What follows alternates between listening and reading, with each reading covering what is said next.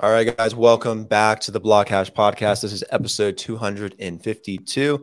Today we have the uh, C M O and co-founder of Avarik Saga on the show to talk a bit more about uh, what they're doing in terms of this intersection between blockchain and gaming um, and much more. Sean, welcome to the show. Fantastic to have you on. How are you doing today? Great. Uh, it's, a, it's a pleasure to be here, Brandon. It's an absolute pleasure to have you. Um, before we jump into things, let's talk a bit more about yourself. Tell me what, how did you start out into this space? What did you do before? Um, what was your you know, work experience prior? What was your journey like getting to Avarik Saga? Got it. So I, I studied uh, business and uh, information systems in Carnegie Mellon, United States. After that, I, I pushed on. I became a data scientist for Merck in Frankfurt, Germany, but realized that data science wasn't uh, something that I'm an expert on compared to a lot of my peers. And, you know, uh, once you, well, you have like one life, you want to exceed and master a certain te- technique or technology. And I, I thought that, all right, data science might not be the best option for me, but uh, understanding the tech background and mixing that with, I love talking with people and getting to know them and actually solving and providing value for them using tech. So, okay, cool. We could start out in consulting. And I, I went to Gartner in the United States and then also in London for Gartner research. And after that, I, I moved to Korea for a startup business. It's called Channy, which is like the Asian version of Slack, uh, backed by SoftBank, about fifty million. And then I was, I was leading the strategy team there until uh, before I, I jumped into the Web three space. Now, but, you know, starting in two thousand seventeen, I, I, I did traded crypto, but I, I didn't really understand how the economics work around it or what kind of vision or what's exactly the blockchain technology is trying to solve. So obviously, if you're curious, you got you kind of get to start to know, like, all right, what's the difference between L two and L one chain? How does the DAO move? And what are N F Ts behind them? And CryptoKitten launched. And that's when I started to kind of had my feet in the waters. But during my startup career, I thought that, okay, this is getting bigger. There's, there's, uh, had a lot of interest behind it. Why not make a project out of it? And then uh, we, we made an N F T project back in uh, last year in September, and that sold out, that which became Avarik Saga. Now, uh, once we started our Avarik Saga journey with selling out the N F T, uh, I, I'm not a big believer in how, uh, obviously there's a lot of different unique value propositions that P F P genres have, but I thought that, As as a gamer myself, I'm I'm of Korean background. Thought that, hey, maybe like the gaming is is essential to changing how the Web three technology can really amplify. So that so using the money that we raised from our N F T sale, we're like, okay, cool, we should we should actually make a triple A game and change the needle on how the paradigm shift of Web two gaming to Web three gaming moves. We could be a start of that, and that's that's how we really started off on our journey there. Awesome. Um, let's let's talk a bit more about the game itself, and then we'll dive into some of the details and fundamentals behind it. Um, care to explain a little bit about what it is and like the the role playing aspect of it, the storyline behind it? Like, what is the game? Got it. So, Avarik Saga, just very simply put in layman's term, is a Japanese R P G game uh, in Web three space, and Uh, Japanese R P G game itself, it's, it's a term coined from Square Enix. They're, they're the developers of Final Fantasy, the whole genre.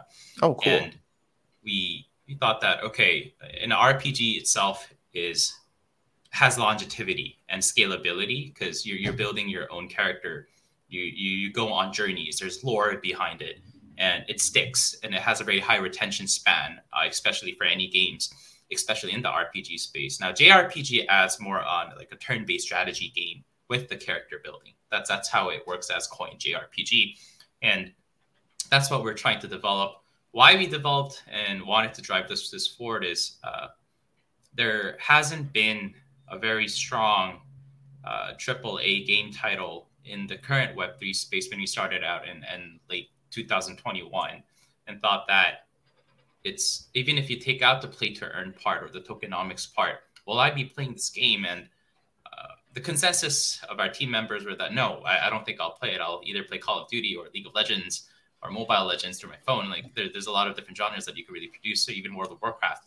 And wh- why can't we bring this towards the Web three space. And that's when we kind of wanted to really drive that forward. And what we're doing right now is the, the, the game aspect, the, the system game loop works as if you you have a character. Let's say, Brandon, you you you come into the space. There, there's a world of Avarik Saga universe, right? There's there's a full-on lore on the different factions, how the culture works on each of these different factions. And where does Brandon belong there? Are you a protagonist? Are you a villain? And you start out by choosing a faction, and you go around, explore how the Avarik Saga universes work, very similar to Legends of Zelda, Breath of, Fire, uh, Breath of the Wild. And then uh, while you and you, you meet different N P Cs, you meet different heroes, you meet different uh, monsters, and you as you as you fight in a turn-based battle similar to Final Fantasy, you get to know more about your character and how you react into this world. And uh, the Web three space, there is tokenomics involved, obviously, but it's not the biggest value proposition. I think on the play-to-earn space, uh, tokenomics is basically ownership and tradability. That's like the biggest key point. And uh, the things that you earn throughout your journey in this world, as Brandon, the, the main character, obviously you'll you'll sometimes, let's say you kill a Yeti, you'll you'll you'll be able to get a Yeti's ear through that, and then you'll be able to make Yeti's armor that you could sell, uh, similar to like a skin set. Or you, you let's say you just want to be a farmer. I don't I don't care about killing monsters. Uh, I have my own plot of land. I wanna I wanna take care of cher- like cherish that. Then you could sell some of these ingredients, uh, be be one of the farmers that sell off these ingredients in the marketplace, which in itself it, it entails with the tokenomic structure of you'll be able to earn subsidiary income on that. But in general, we, we really wanted to focus on the story gameplay of you, just like similar to Legend of Zelda, uh, Breath of uh, Breath of the Wild. You really enjoying that aspect of where you're moving, or even uh, just like Star Wars games and single campaign. Uh, that's one part. And then, you know, in the long end content, obviously, as you level up, there there is the PvP campaigns or the M M R PvPs, uh, which we call it multi-match ranking PvPs, where there's a Brandon who's like super strong. You want to find another super strong character that you can fight off, and who's going to lead that faction. So uh, those are the main game aspects that we have that I think is a unique value proposition compared to uh, a lot of these um, collectible games, I guess, with a very short attention span on the longevity of the game loop. Yeah, it sounds a lot more actionable. Like there's a lot more that you can actually do with it rather than just, you know, roll dice or play like a trading card game or something. Um, yeah. it, it it seems like a much more, much more like a role-playing game. Is it P C native in any kind of way, or is it all in the browser? And do you like connect MetaMask? Um, how do you get connected to play the game? That's a really good question. We're focusing on mobile. Uh, okay. So it's it's so then the people ask, all right, uh, Sean, how are you going to manage the system requirements? So we there there there are multiple options to lower down the resolution, but we, we do want it to be mobile friendly, and that's that's what been, we've been aiming for. Our product market fit on the localization strategy is we're, we're first focusing fully aiming for Southeast Asia first, uh, especially Indonesia. I, I grew up in Indonesia. Uh, most of the team founders are from Indonesia, and it's the fourth biggest population. There's a lot of growth there. Uh, labor market's very young, and people are internet natives, and ninety-four percent of the population are, that are gamers are willing to spend uh, for, for games. So there, there's a lot of passion behind it. And uh, that's that's where we want to start off and then jump into Philippines, Singapore, and Vietnam. And then then, then span off to global is, is the current strategy that we have. Have you currently launched the game? Is this available in certain regions yet, or is it still in development? What stage are you in? We're currently in uh, the development phase. The, the full okay. game launches in September. However, there is a mini game. Uh, the mini game is live. We have three modes. One is Commoner's War, which you have common N F Ts that you could use to just try out the game. There's the, the M M R PvP that I talked about, and then there's dual mode. Now, the, the very big difference between the minigame and the full game, the minigame is just a very simple bootstrap auto-battler. Uh, there are, for, for, for the gamers, we made it so that, you know, uh, in the N F T space, it takes, there's a lot of volatility. And uh, we, we it, it's hard to drive patience if because our, our project launched last August. So it's, it's already been almost a year. And we, we need to keep our uh, strong critical mass of communities to to be with us until the full game launch. So that's why we bootstrapped it to provide a little bit of utilities to try it out, your N F Ts. But for our side, as a developers, we're, we're aggregating every single battle data. just last season, there was around four thousand hours of play. So that's a lot of hours that we could kind of understand how we could balance out the characters so that when a full game launches, there's going to be a big difference. So right now, the mini game is fully two D auto battler. You could just play it with your phone, and then you could try it out. And then our full game, which is uh, it's similar to Genshin Impact or Seven Deadly Sins or Final Fantasy.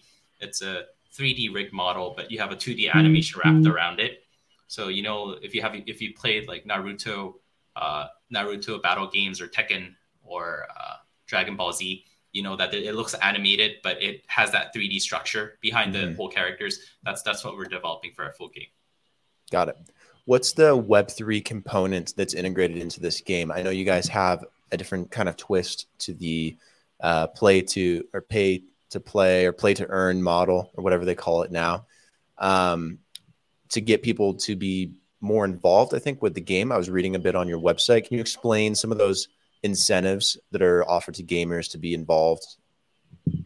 Got it. So if I want to answer that, I, I think there needs to be I need to kind of go over the context of our philosophy sure. of how Web three gaming is. And uh, obviously the, the level one, I call it, is is what we think about as ownership and tradability. Now, let's say, Brandon, you and I used to play, let's say, Web two games. It's like Overwatch. Then we spend our money and time on playing these games for Microsoft now. And what they give us back is something called experience or memories. Oh, that was really fun to keep, play, Brandon. Let's play next time. And then, you know, we keep spending our money and time, and that's really it. You get, that was a great game. Let's wait for Overwatch two. But on Web three gaming, the, the paradigm shift that we usually talk about is ownership. You know, how that works is, all right, we, we buy these skins, we pay our money, we spend our time, but it's not just memories and experiences the game studio provides back. It's actually a little bit of the ownership that we we actually pay for. And that's that's the paradigm shift that we're looking forward to. And that's the one of the features that we have when we play the game, where the N F T ad- assets that you own, or we, let's just let's just call it the characters, that's you, that's that's fully yours, that you could sell off uh, through through the tokens, token tokenomic structure that we have. Every every single armor, the weapons, or the ingredients, the land that you generate, all all sellable for a certain token. So that's that's just one part. The level two uh, focuses on improved player experience. Now, there, there's three three major major prop, uh, components in, in this improved user experience. One, strategy. Second is collectible. I believe third one uh, was social.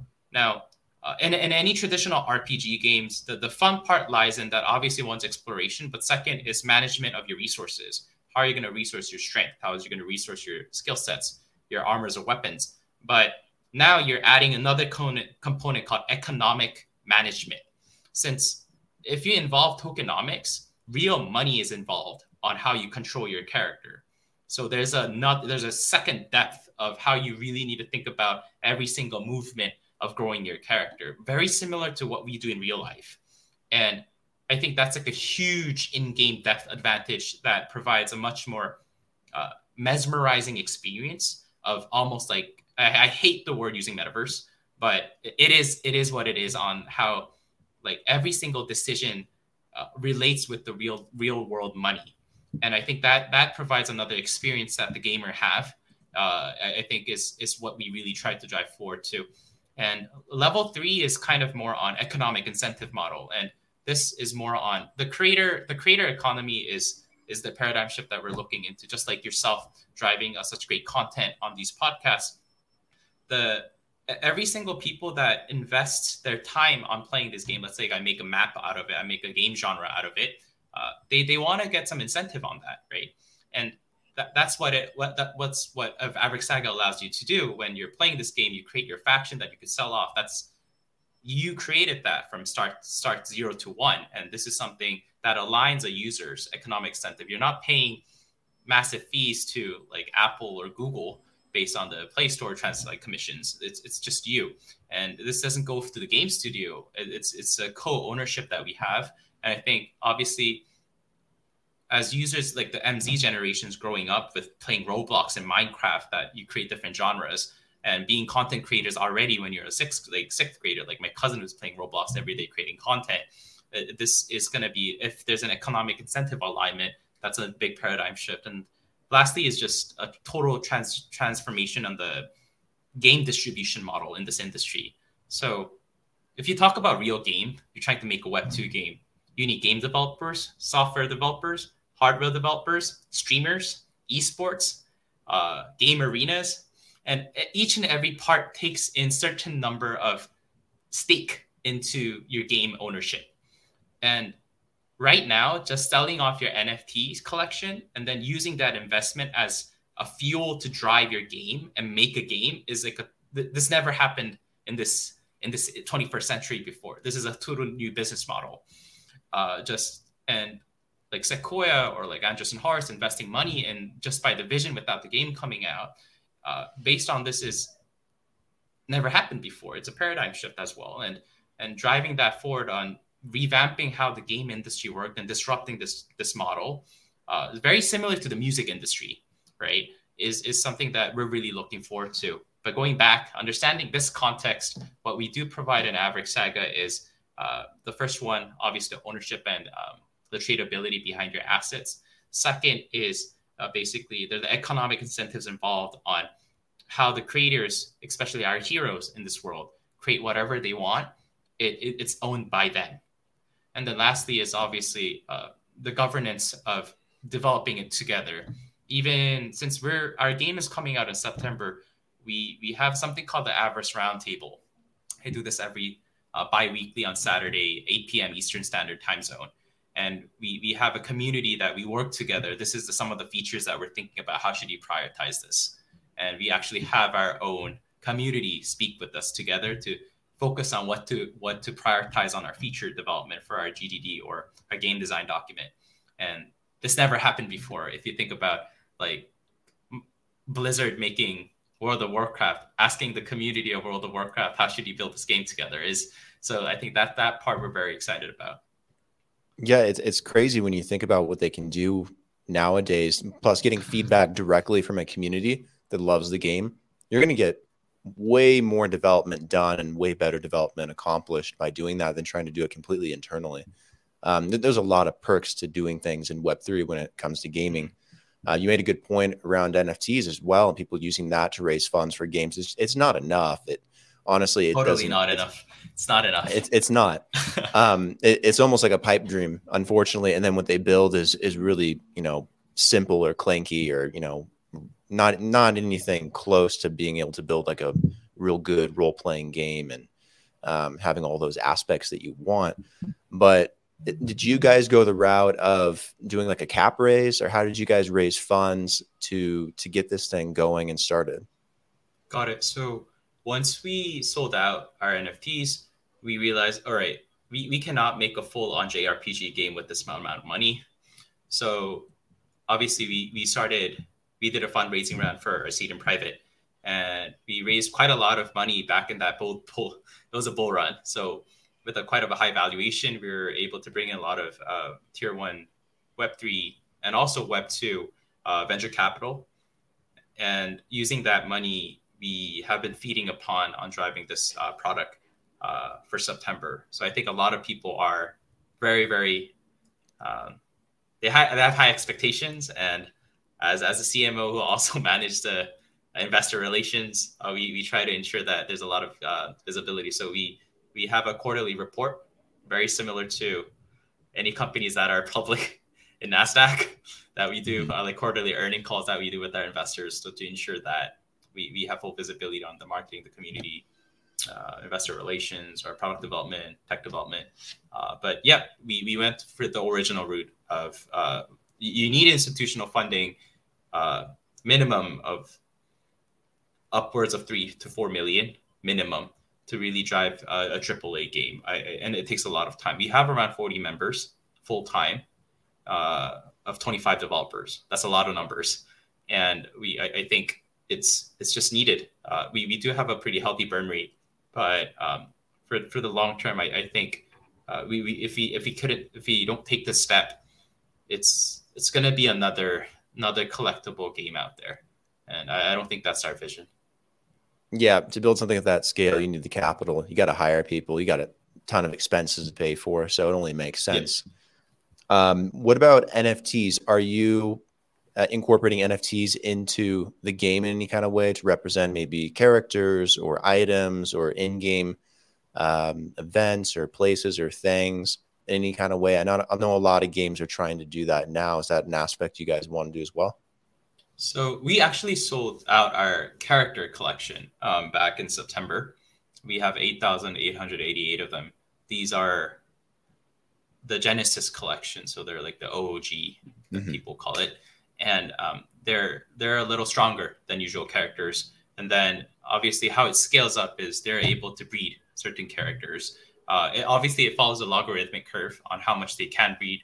Uh, it's capped so that it's it's deflationary, and yeah, there's there's a three three layer subgene um, algorithm to ensure that there's a balance matched up on how the characters breed. But and other than that, we have armors and weapons in N F Ts, but that's just a Genesis collection for now. People talk about land and pets. I, I don't think making more collections in N F T is the right way yet. I, I think having a really strong game loop and the system design uh, with what we, we already have is enough to drive forward. But going back to your question, yeah, we, we do have, you need each characters in the N F Ts to actually try out the game. And um, the weapons and armor is kind of like a plus alpha, where you could use it uh, to level up strong a, a little faster and get to the end content a little faster. What about in-game currency? I saw that you had something called uh, Vortem, Vortem or something like that. Correct, correct. We we do follow a double token model. Now, Vortem is our in-game currency. It there there's kind of four kind of utilities. One is like buying transactions on weapons and armor. Second is upgrading skill points. Third is upgrading levels. And fourth is actually you're using this in-game currency to buy different ingredients or selling ingredients for transactions.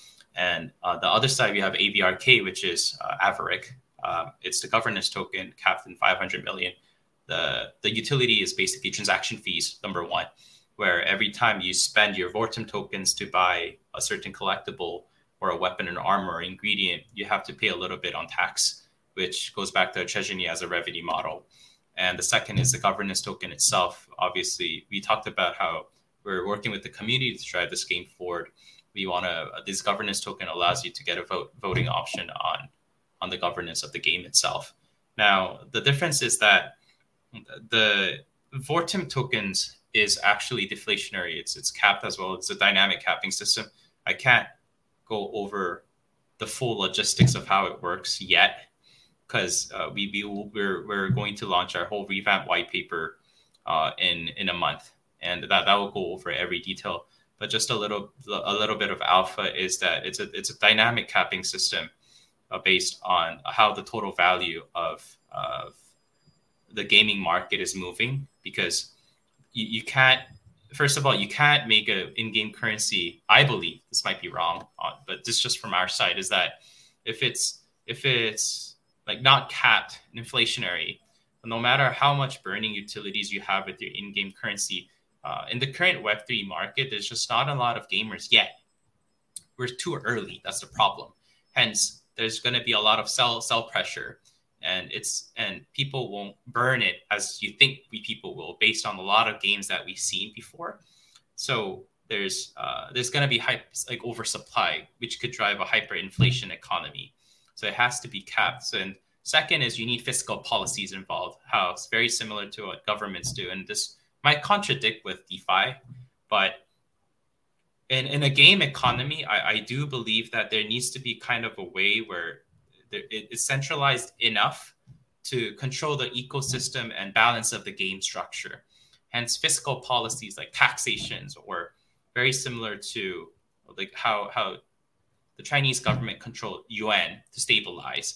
There are a lot of fiscal policies and um, uh, or like financial instruments like loan contracts to ensure you could manage uh, the in-game currency to not inflate are, are some of the things that we're tackling to ensure it, it is stable enough as an in-game currency in the local economy of our game system, and also it's scalable.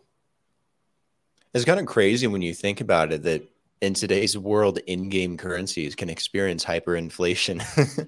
um, yeah, it, it, it's uh, it's interesting and cool in a way, but also kind of weirdly scary. Um, so yeah, I totally understand the tokenomics model needs to be really tight and buttoned up for that kind of stuff, especially when it's done with Web three. Um, I know you mentioned the you know relative launch date for this already, but what does the launch plan look like leading up to that? And what does the roadmap look like? What are some things that you guys are excited for that you want people to keep an eye out um, that might be coming up or that you might be promoting ahead of time? Is there anything you guys are dripping out? Are you doing it all um, on the launch day? What do you want people to know? I think we just launched our duel in our mini game. So that's, I'm really, really excited that we would love the people to try it out, the mini game. Um, the duel is you only need one N F T, and to actually think about how the N F T actually structures out in the mini game. So that's one I really wanted to shout out. Uh, big, big thanks to our development team to bootstrap that. The second is our, our full game closed alpha will be starting on August. So the people who tries out the duel, the mini game, and holds the N F Ts, obviously, they'll be the first ones to actually try out the game. And uh, we, we take our feedbacks very seriously. So we, we have a very strong open feedback channel in Discord to ensure that every everything you play, it's, it's heard. And we, we prioritize it in our sprints every week, that we visualize what we're working on. So uh, highly recommend to check out the minigame right now, and uh, especially the duel that's out, so that you could actually get into the list of the closed alpha, so that you could try out our, our full game alpha before anyone else. Got it. Um, do you guys have a community, uh, Discord, Telegram, place where people go to chit chat and talk about Avarik Saga and, you know, kind of hype everything up? Yeah, I think uh, we, we have a Twitter account. It's it's twitter.com slash Avarik Saga. We have around sixty thousand followers. Um, generally, the content is more about the lore mm-hmm. we, and the game development. We, we have a pretty strong lore on how we made our Avarik Saga universe. Uh, most of the our, our head lore master uh, wrote a lot of um, stories for D C and Marvel. I, I know they're very different, uh, mm-hmm. so people kind of get mad about that. Like, why? That's like that's that's blasphemy. But uh, she's awesome, and we we really take pride on how we, we structure our lore and the Avarik Saga universe story out. So check that out. For our Discord, obviously, again, discord.gg slash Avarik Saga. You'll be able to kind of understand not just the lore, but a little bit of more understanding of how the game development is working on. There's there's a game development side that you could take a look on. And we have a pretty a pretty happy community and a lot of mods that can answer any questions on deep dive on how the, if you for, for the people that might have questions in this podcast but couldn't get it answered. Uh, I think the mods might know more than me now at this point. Mm-hmm. So they'll be able to actually go over some of the tokenomic structure, um, how to buy it, what's the future of play to earn. Even our mods have different views on that, but it, it will, it will provide good insight on on how our game game structure is getting developed. Gotcha. Yeah, I think people will have a lot of questions about this, so I'll direct them to the Discord and to Twitter and to wherever people you know kind of talk about it. What about you? Are you online as well? Can people find you on social media? Yeah, I. I it's it's kind of I'm embarrassed, but I have a Twitter account. Uh, mm. It's called twitter dot com at avocadosmoon. Um, okay. Uh, I, yeah, it sounds really weird, but I, I like avocados. So all, all of my I Ds are like avocados. Uh, hey, own it. Yeah. If you, if you like avocados, just own it. Yeah. If you come to Discord, you just tag avocados. I, I I'm usually there, uh, eighteen hours. So well, we got plenty of avocados here in Colombia. So I officially yeah. invite you to come down, do a live episode. We'll have an avocado and we'll do a follow-up. No, it sounds great, but yeah, please check it out. Uh, mine's a little boring. I, I usually talk about like, uh, you know, how, how play to earn market is moving, like what Electric mm-hmm. Capital has said. High, high, high respect to Vance. Uh, Vance Spencer really talks about some really good aspects on what's, what's, what's on development for the bear market. So I, I try to make some threads on how the institutional um, investors are moving uh, based on the Web three gaming side, or I bring in a little, a little bit of this and that based on our A M As that we do. So please check it out. That'll be great. Yeah, guys, if you are listening and watching right now, go check out Sean. Uh, if you want to kind of learn about the thing, these kinds of things like on the back end and really understand it, go check out Avarik Saga. Uh, it's coming out soon. It's going to be great. Make sure to you like the video and subscribe if you haven't already. Uh, Sean, thank you for taking the time to come on today. Really appreciate it. Um, very excited for this. I want to play it too. So let me know when it's about to come out so I can jump in and, and test drive this thing. No, sounds great. It was a it was a it was a pleasure to be here. So I appreciate Absolutely. it. Absolutely. Anytime, man. Anytime. Stay safe. Uh, stay well. Talk soon. All right. Thank you so much, Brandon. Appreciate the time today. Will do. See ya.